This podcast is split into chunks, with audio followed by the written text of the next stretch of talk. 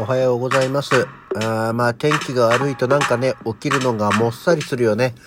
こう、うっすら目、あの、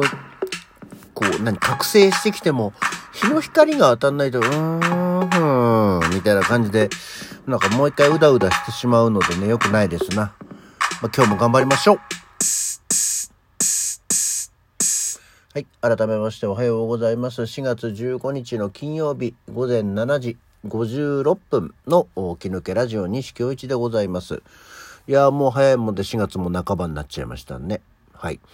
あの、東北新幹線もやっと、あの、全線開通おめでとうございます。これでようやくね、新幹線に、まあ別にすごく頻繁に乗るわけじゃないんですけども、えー、まあ乗るのにこう、不安がなくなった状況ですね。もしかしたらね、あの、今年の夏も東北新幹線に乗る機会があるんじゃないかなっていう気がしないでもないのでね、あの、一応、まあ新幹線は動くに越したことはないと思っております。まあ何かね、お話できることがあれば、そのうちお話をさせていただこうと思っておりますが、まあその話とはね、全然関係ない話なんですけど、今日は。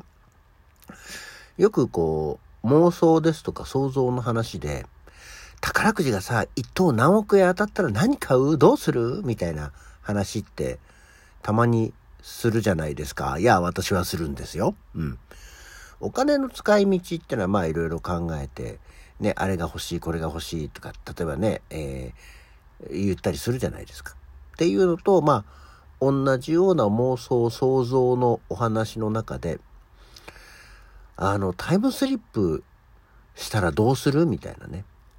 こともちょっと思ったりするんですよ。まあそれは、どの時代に、あの、タイムスリップしたらどうする？みたいなね、話。で、これはもちろんその何？タイムマシンで昔に行くっていう話じゃなくて、はって気がついたらもうその時代に飛ばされちゃってる状態？いわゆるそこでこう暮らしていかなきゃいけない時にどうするっていうようなことをね、たまに思うんですよ。ほら、よく映画の中のそういう主人公とかってさ、過去の記憶だとかさ、その知恵を活用して、あの、生き抜いていったり、例えばなんかお金を稼いだりとかするようなお話ってあるじゃないですか。果たして自分はと思うんだけど、全くそういうのが思いつかないやって思ったりしてるんですよね。例えばそのほら、よく、まあ、競馬とかのギャンブルで、あの時のあのやつを覚えてて、すごく大金をかけて大金持ちになるとかさ、あと、その時にまだ弱小だった、できる前だったような、その、アップルとかの、例えば、会社の株を買っておくと、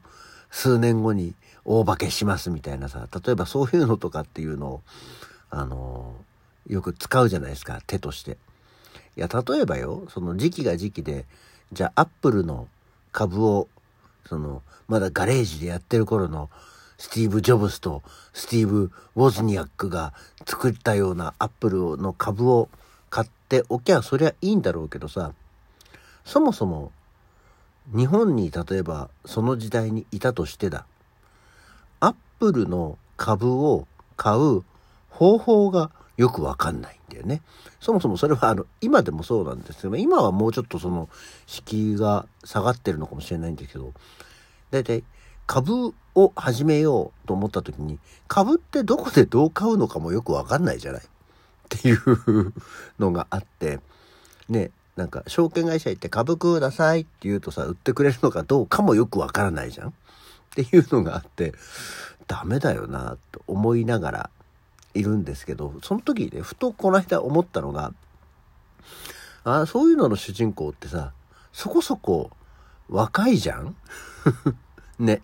っていうのがあるんですけど、私も今この御年53歳になっちゃってるわけですよ。もうさ、53歳ってすごく年を取ってるよねっていうことがあって、万が一何かの時代に飛ばされた時に、あの、どういうことってかもう全然なんかこう、ね、あの、もう人生終わりかけの人の話になっちゃってるわけじゃん。と思ったのね。で、平均寿命とかを調べてたらさ、例えばその、明治時代とかの平均寿命って、あの、本当に今ぐらいの年、下手すりゃ今より低かったりするんだよね。40代とかが平均寿命だったりするわけですよ。ってことはもうさ、すごい長老なわけじゃん。この年って。そうなるとなんかもう、タイムスリップしたところでどうすんのよみたいな話になるなと思って。だから例えばじゃあ、今もしね、自分が生きたい時代って何みたいな話とのちょっとごちゃごちゃなんですけど、あの、自分が生きたいような時代の人、その時の同い年ぐらいの人たちは一体何をしてたんだろうっていうのをちょっと思ったのね。で、やっぱり自分として興味がある時代っての1970年代、まあ自分も、あの、もう生まれてる頃だけど、自分の本当に子供時代。ね、あの、日本で言ったら本当に70年の万博の頃から、こう、わーっとなんかこう文化が伸びてきてるようなイメージがある年ですよね。うん、その辺の時って、うん、あの、どうに戻ったらどうなんだろうとは思いつつ、でも、その1970年代とかの頃に53市の人たちっていうのは何をしてたんだろうと思って無理くり探してみたんですよ。あの、生まれ年から計算して。だから、そうすると大体1970年代なんで、1920年生まれぐらいのイメージですよね。っていうと大体まあ53歳、1973年ぐらいからうん、昭和48年ぐらいかっていうようなところの人たちっていうのは一体何を誰が何をしてた時期なんだろうって思って調べてたんです。でそうするとねこう日本人で,、まあ、であの分かりやすく人前に出てる人の方が分かりやすいじゃない。あの人がねあの人がこれやってた時ってそうなんだみたいなのが分かるかなと思ったんですけど日本人だとねえいるんですよ。獅子天や瀬戸万やダブル賢治玉川良一で植木仁も大体そのぐらいの時期だし百合徹も大体そのぐらいの時期なんですけどでもさ林家三平とかねそういう人たちがこれをやってた頃って言ってもよくわかんないじゃん。てんやわんやんがピーヨコちゃん言ってた頃だよって言ったら、いや別に晩年もやってたしみたいなイメージがあったので、ちょっとね、俳優さんで探してみた。で、特にこう外国の俳優さん、またやっぱその頃ってその映画全盛、まあいやもちろん、社用産業と言われてる時期なんですけど、だったので、ちょっとその辺でどんな人がどんなんだったんだろうと思うんですけど、まあ、70年代の映画俳優、外国の方なので、わかんない方は置いてけぼりの日です。っていう前振りがもう半分以上かったったった。で、えー、最初に出てきたのがね、ユルブリンナー。ユルブリンナーって言われてもわかんないですね。ハゲの人ですよ。ユルブリンナーがウエストワールドという SF 映画を撮った時が大体53歳なんだよね。まあそこで、へえって思ってるか、ふーんっていうのが、まあ、今日こういう感じになりますから。あと、テリー・サバラス。テリー・サバラスもね、ハゲの人ですよ。この 別にハゲの外人をたくさん紹介したいわけじゃないんだけど、あの、テレビの刑事コジャックっていうのをやってたのが大体53歳。あとで、マーロン・ブランド。マーロン・ブランドに至っては、ゴッドファーザーのイメージがあるけど、ゴッドファーザーやってた頃って40代なんだよね。ドン・コルレオーネをやってた時は48歳ですよ。で、えー、地獄の黙示録をやってる頃がまあ大体54歳。あの時もハゲですよね。なんだろう、外人は53歳になると、俳優さんはハゲ出すのかも、頭を反り出すのかもしれませんけど。そう、っていうようなことだったり、あとは、まあ名前で言ったら皆さんご存知で、ポール・ニューマンっていう人がいますよね。ポール・ニューマンなんかだと、うーん、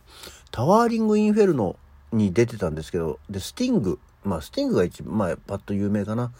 スティングの時なんかだとやっぱり48歳ですよね。うん、スラップショットっていうあのアイスホッケーの映画を撮ってる頃が53歳なんですだから、ね、すっごく微妙なのねこう外国の70年代の有名な俳優さんがあの53歳の頃ってとても微妙なところでしたね。あとはピーター・セラーズで言うとあのピンクパンサー4だとかあとはね、まああの、チャンスという映画があります。チャンスという映画はとてもね、何、ほわっとした不思議なコメディなんで、これはぜひ見ていただきたいんですけど、チャンスの頃が53歳なんですよね。と言っても今紹介した中でも全然わかんないでしょ。であとは例えば、うん、サム・ペキンパー。まあ監督ですけどね、サム・ペキンパーが、うん、これはコンボイを取った時が53歳ですよ。本当にね、名前と作品を紹介しても今一つピンとこないところがなかなか面白いですけど。あと、えー、もっとわかんないところで言うと、ルチオ・フルチ。ルチオ・フルチに関しては、うーん、ね、地獄の門とか取った頃じゃない？っていうような話で、まあ、よりわかんないんですけど。だから、だからね、こう、今一つ53歳、70年代に万が一タイムスリップした時に、53歳、54歳だと、今一つよくわからない時期を過ごすんじゃないかという気がしてならないです。うんちなみに我が校長の今村翔平という人もいまして今村翔平の場合は復讐するは我にありあたりが53歳ぐらいなんじゃないかなっていうところですね。だからこう下手にタイムスリップはしない方がいいなっていうことが分かった今日の調べでございました。何の役にも立たねえな、今日の話。というわけで、起き抜けラジオ今日はこの辺で。それではまた次回。